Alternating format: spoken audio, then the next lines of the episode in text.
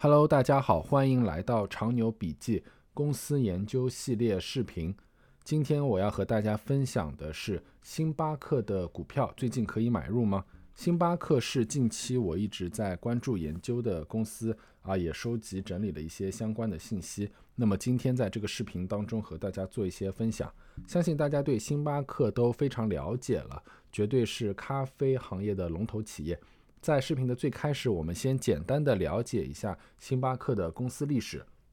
星巴克成立于一九七一年，最早他们其实是做咖啡豆业务的，并不销售咖啡饮品。一九八二年，霍华德·舒尔茨先生加入了星巴克，担任市场和零售运营总监。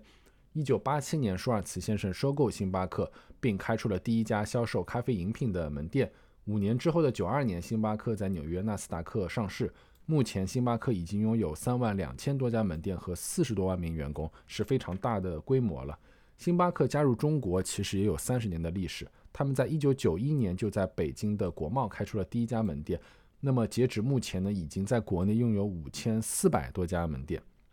霍华德·舒尔茨先生可以说是星巴克公司的奠基人，在他身上其实有非常多有趣的故事。大家在前面可以看到，他并不是公司的创始人，而是后来买下了这家公司。这里面有一个有意思的小故事。当时霍华德·舒尔茨呢去意大利出差，他观察到意大利有很多街边的咖啡店，不仅是在销售咖啡饮品，更是成为了人们一个聚会休闲的场所。他觉得这样一种店铺的形态非常好，想要引入美国来发展。但是当时他的老板并不同意，于是他只能通过自身的努力，花了五年的时间买下了这家公司，然后把它打造成了自己想要的模样。当时协助霍华德·舒尔茨买下星巴克公司的，正是微软公司创始人比尔·盖茨的父亲老比尔·盖茨。那么霍华德·舒尔茨后来一直执掌星巴克，把它发展成了一个全球性的企业，直到二零一八年才卸任了 CEO。当时在他卸任的时候呢，还有消息传言，他是为了竞选，他是为了在二零二零年竞选美国总统。当然，这个事情后来也就不了了之了，没有掀起什么太大的波澜。除了星巴克以外呢，霍华德·舒尔茨先生还是以个人身份投资了欧特利燕麦奶。这其实也可以解释，在过去好几年中，欧特利和星巴克拥有的深度合作关系。星巴克公司不仅愿意使用欧特利的燕麦奶。还非常愿意向大家介绍，向他的客户宣传，他们使用的是欧特利品牌，这对欧特利的发展起到了极大的帮助。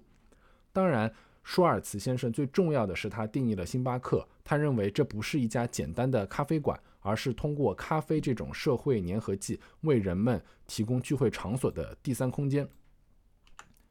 可以说呢，第三空间是星巴克成功的核心。这个概念最早是由美国社会学家欧登伯格提出的概念。他觉得家庭居住空间是第一空间，你的职场是第二空间，而城市中像酒吧呀、图书馆、公园这样的场所都是第三空间。在这些空间中呢，人们感受到的是一个宽松便利的环境，很放松、很休闲，可以让你在这里面自由自在地释放自我。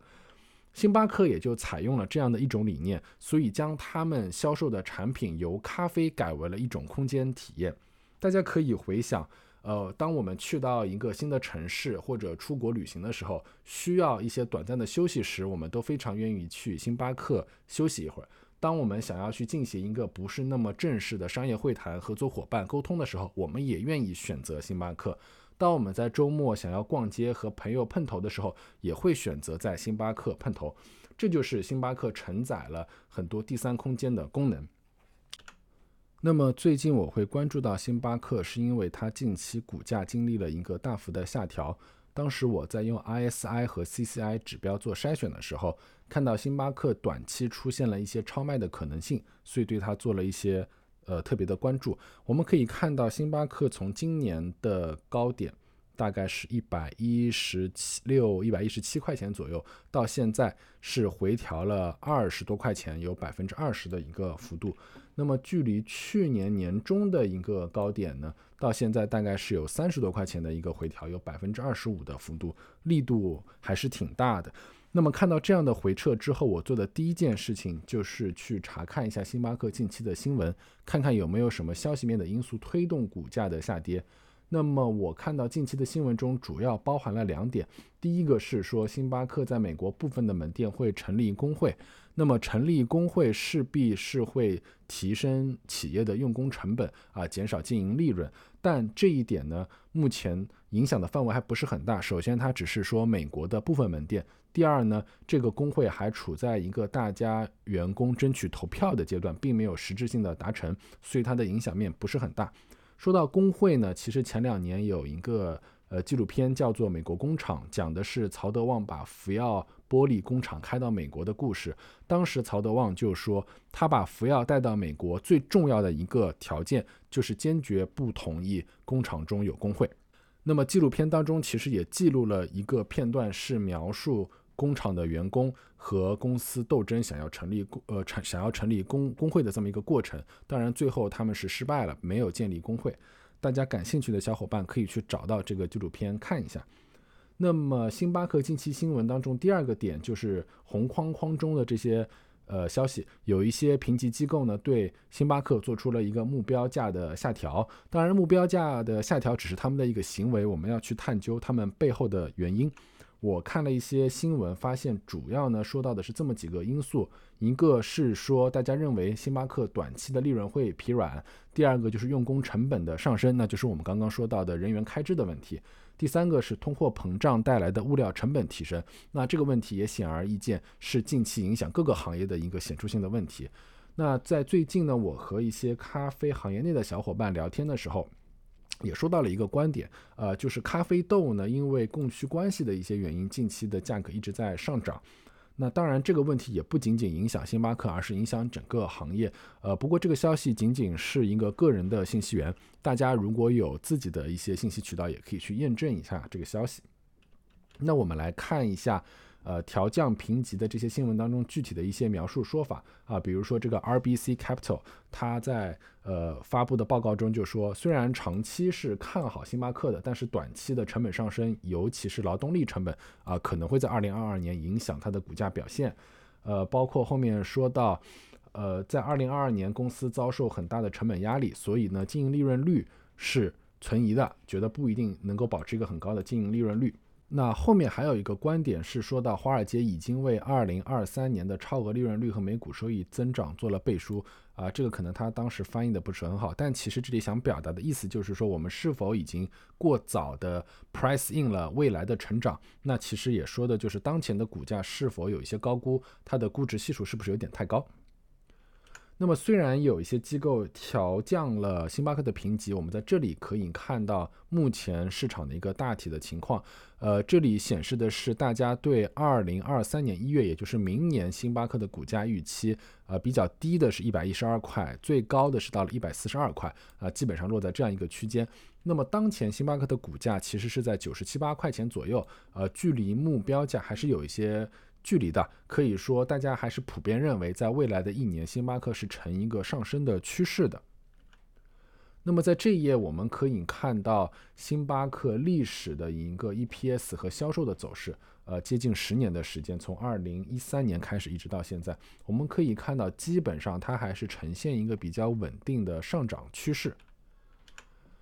那么从毛利率角度来说呢，可以看到过去十年，其实星巴克的毛利率基本上都稳定在百分之二十八到三十中间，这其实是一个很好的表现啊。当然，除了疫情期间有一个比较大的呃波动。那毛利率稳定呢，其实体现两点，一个是它有非常强的运营能力，因为它是很大的跨国公司，在全国、全世界各地都有分公司，很好的运营能力，呃，可以反映在它的毛利率的稳定上。第二个就是它有非常强的定价能力，定价能力其实是分两边来说的，一个是面向供应商，因为它可能是咖啡行业最大的客户了，它面向供应商可以有很好的议价权来控制它的成本。第二个就是他面对客人的时候有很好的议价能力，呃，相信很多小伙伴都能够回忆起啊，过去几年时常有新闻说星巴克要涨价，那么两块钱两块钱其实有涨过很多次，但是仍然不影响它当前的业绩，呃，消费者仍然愿意为它买单，所以它可以把成本的上升转嫁到消费者身上，这也是它的一种非常强的能力，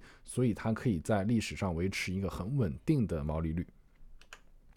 那么这一页我们看到的是星巴克历史 PE 的一个走势啊，我们可以看到，其实在大部分时间它的 PE 都在三十倍左右，现在其实已经回落到了一个比较合理的区间。呃，当然了，它在一八一九年有过低点的时候是在二十左右，距离现在可能还有个百分之十到二十的空间。那从这个 PE 水平来看呢，可以说你在现在这个价格买入星巴克也不亏。但是如果它有机会回落到啊二十倍左右，也就是说可能再有个百分之十到十五的跌幅，在八十五到九十块钱的样子，会是一个非常性价比高的股价位置。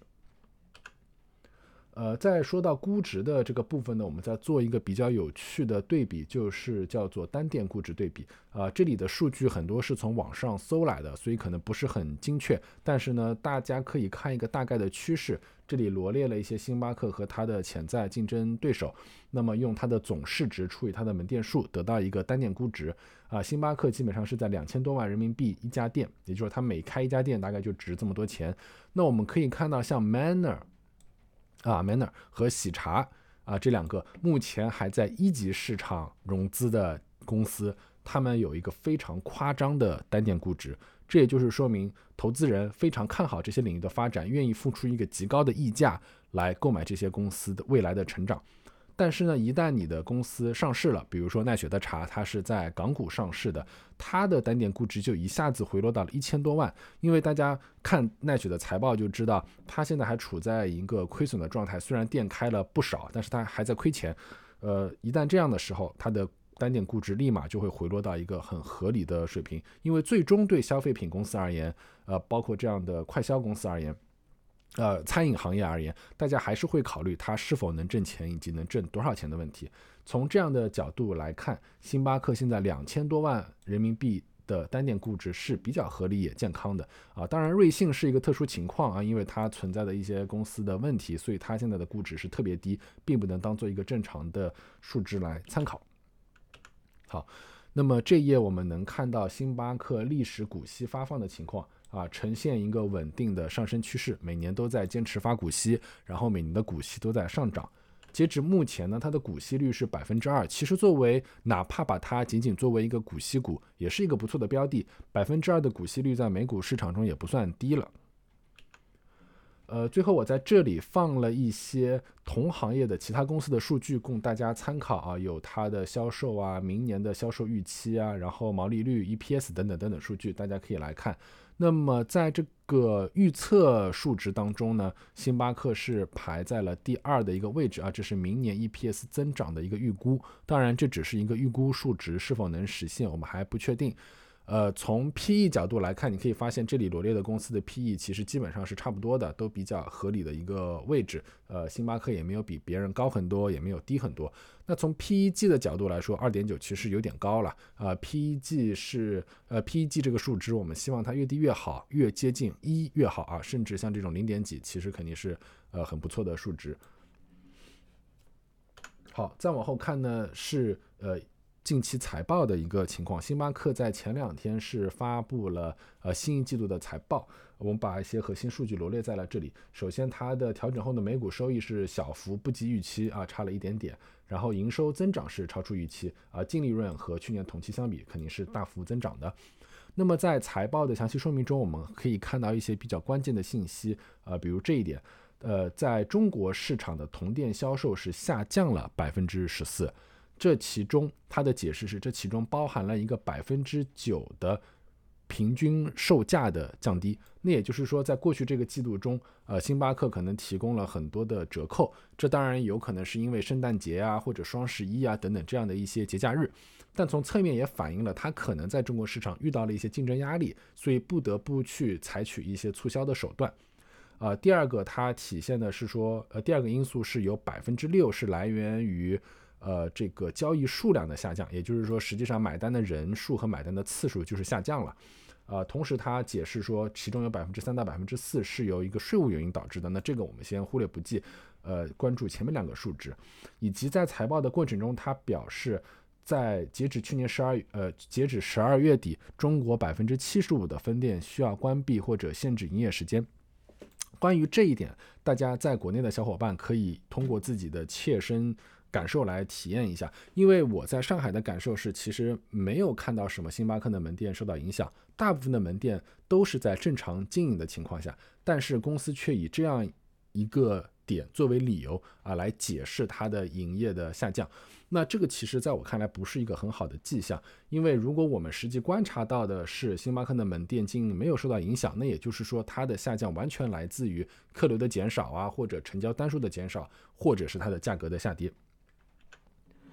那么最后想说的是一个关于星巴克未来价格调整的事情，在这一次的财报会议上呢，CEO 说到今年还想要再次提价。呃，并且今年提价可能不止一次。当然，这个目的主要也是将呃这个原材料的成本啊、用工的成本啊转嫁到消费者身上。但是在前面我们刚刚看到说，它在中国市场其实是通过降价的手段来做一些促销来引导销售，这和提价的目的其实是有一些冲突的。包括我们从新闻上可以看到，韩国的星巴克近期呢。加大了对自带杯子的一个优惠啊，从三百韩元上调到四百韩元，呃，增加了一些。那么立马呢，就让这个自带杯子的购买数量增加了很多。也就是说明，在当前的市场环境下，大家对星巴克的价格是有一些敏感度的啊，一些小幅的优惠就会带来很大的销售额的增加。那这就会让管理层面临一个选择：是你要呃提供优惠来扩大销售量呢，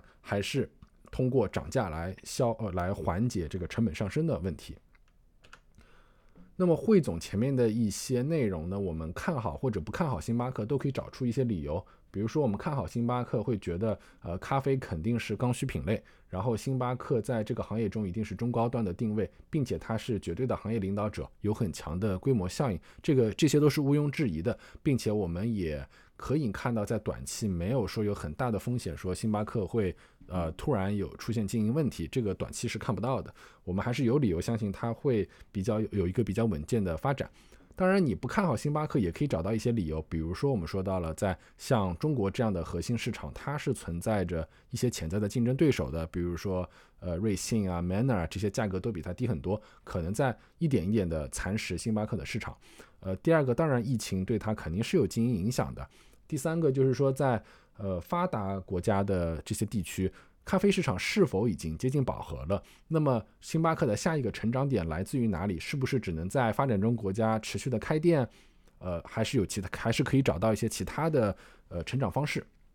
第四个就是说，星巴克的店铺数是否已经过多了？这个在过去几年是一个反复被大家讨论的话题。你本来三个店可以满足的需求，你现在开了五个店，那也就是说你的生意并没有增加，但是你的成本却增加了。所以很高密度的店铺数并不一定是一个好的事情，这可能会成为一个经营上的负担。最后就是说，在当下的环境，疫情非常不稳定，然后全球的供应链情况也不是很稳定的情况下。这个星巴克还能否做到一个很好的成本控制，也是一个问号。那么这些都可以成为你不看好星巴克的理由。除了刚刚说到的一些基本面数据以外，我也查阅了一些其他的相关信息。比如说这页我们能看到星巴克过去的一些内部交易情况。当然，这些其实都是在去年的十一月、十二月啊，趁着股价比较高的时候做了一些减持，呃，都不是什么很大的问题，数量也不是很多，所以应该。不算什么很异常的举动。那么这一页呢，是最近几天十笔最大的期权交易的数据，我们可以一个一个的来看一下。首先，第一笔呢是一个二零二三年一月二十号的四十二点五的 call，这是一个深度实值期权。那深度实值期权其实就是一个变相持有股票的方式，买方一定是表达一个多头观点的，这个没有任何问题。那么第二单呢，也是一个二零二三年一月二十日的呃期权，是一个一百二十元的 put，但是它是一个卖出，所以其实也是一个看多的观点。那么卖出一百二 put 可以从两个角度来理解，一个是他认为这个股票可能到时候会涨超过一百二，那么他就可以赚取这个所有的权利金，又或者他认为。呃，股票不一定会超过一百二，但是他愿意买入，也就是那么这样的一种思考模式下，其实卖出一个深度实值的呃深度虚值的 put，也是一种变相持有股票的手段啊。因为对星巴克这样的公司来说，呃，一百块到一百二十块，二十块钱的涨幅其实是很大了，我们可以把它理解为是一个深度虚值的 put。那么再往下一个是呃二月啊，今年四月十四号的一百 call，但这是一个卖出的动作，那这肯定是表达一个看跌的观点。他认为在四月前，呃，星巴克的股价不会到一百，也就是说未来的三个月左右吧。呃，星巴克的股价基本上都是横盘，这是他想表达的观点。同时，我们可以看到这个期权链的 open interest，也就是说未平仓合约数是很多的，在这个呃期权上做博弈的人数和订单量是非常大的。那我们再往下看，可以看到这一张，就是二零二二年二月十八号的一百 call。这个在近期有一个非常大的成交量啊，三千两百张期权。那二月十八号也很近了，也就是两个礼拜，在这个价位上做搏杀的人也非常多。再往下看，我们可以看到这个 open interest 非常高，有一万多张的这么一个期权，也是二月十八号的九十五 put，啊，是这些人是认为在二零一八年股价可能呃会低于九十五来做的这个期权。当然这个。呃，大单交易这一笔它是一个卖出 put，所以他的观点是看多。但是整体上，在这个期权上的交易量，大家肯定是想博一个股票的下跌。那么从呃近期十笔最大的交易来看呢，你可以看到多方和空方各自有各自的观点啊。然后基本上在二月十八号，其实有这个一百元、一百块和九十五块这些关键位置的搏杀都是非常严重的。那么我们回到这个期权链上来看，目前最高的 open interest，也就是拥有最多的未平仓合约数的期权链，其实跟我们刚刚观察到的信息是很接近。第一个就是二月十八号的这个九十五 put，然后是明年的一百的 put，然后这里都是三月份啊，三月份有一些，三月份有一些期权。对，那么这些数据大家可以拿回去找到相应的期权，一个一个来看它具体的一个数据情况。那么我们具体看到二月十八号，这个左边是未平仓合约数的一个分布，那右边是呃成交量的一个分布。其实基本上可以看到是九十九十呃九十五一百这些位置都是争夺比较激烈的位置啊，成交量上也是一样。对，就是这三个位置都是都是争夺比较激烈的位置，也就是说，在二月十八号未来两周吧，股价在九十到一百内的波动的概率很大。如果从 Max Pin 原理，呃，最痛苦原理来讲的话，股价很有可能是落在九十五附近，对吧？因为在这个位置可以让所有的这些期权都失效，所以呃，股价落在这个位置的概率还是比较大的。我们具体打开期权链来看的话，这里我看打开的是二月十八号。啊，这一天的期权链，嗯，其实如果我们寻找 put 这个期权，呃，在 delta 大概百分之三十左右的位置，就是九十三、九十四、九十五左右的位置的话，我们看到权利金大概在一块钱到一块五毛钱，啊，还是可以的。如果我在如果我在这个位置做一个 sell put 的话，其实也是一个百分之二左右的。呃，跟股价的跟股价的比值也差不多，在百分之二左右的一个权利金，还是不错的一个收入啊。这个是呃交易量最大的一个期权。那么我们如果打开三月十八号的期权链，我们还是可以找到，如果 delta 在百分之二十的话，它是九十块钱。那么百分之二十三的 delta，九十块钱的期权也是一块三到一块四。如果我在这里做一个 sell put 的话，其实也是挺合适的。到时候如果跌到九十，我就接票，然后以一个八十八块多的成本接票。其实这张期权也是很不错，可以考虑的一张期权。那么最后呢，来说一下我自己的一个观点，因为过去这两年呢，美股涨的是非常厉害，那其中主要是由于一些成长股啊、科技股的成长。那么很多人可能在过去都重仓位买入了一些成长股，比如像特斯拉等等等等，其实没有很好的考虑账户配置的多样性。对于我来说，呃，我也会觉得自己账户的平衡性不够强，我想去考虑配置一些比较稳健的这些行业的股票。所以餐饮行业的确是一个我可以考虑的范畴。那么落到餐饮行业中呢，具体来看，其实星巴克是我自己比较喜欢的一个标的，因为像其他像披萨呀、肯德基。麦当劳这样的一些快餐，我觉得他们还是有一些周期性的，以及这些年来大家追求健康饮食的一个趋势，其实是会对他们造成一些影响。但是咖啡作为一个饮品，基本上它是一个刚需品类，在很长的周期内，我们都可以看到它的生意是非常稳定的。那么星巴克经过了这么长时间的验证，它一定是一个好的公司。那我们要做的其实就是等待一个好的价格。目前它的价格在九十七八块钱左右。刚刚我们也说到过，其实市价买入并不亏。但是我也希望等到它是否有机会再回调一些到八十五到九十的这个价格区间内，我会非常乐意的去买入它。好，那么今天的分享的内容呢，就是这些了。如果你有一些问题或者评论，欢迎在下方的留言区和我来互动交流。喜欢的小伙伴也请点赞转发这个视频，让更多的人看到，来鼓励我创作更多的内容。那么今天我们就说到这里，下一期节目再见。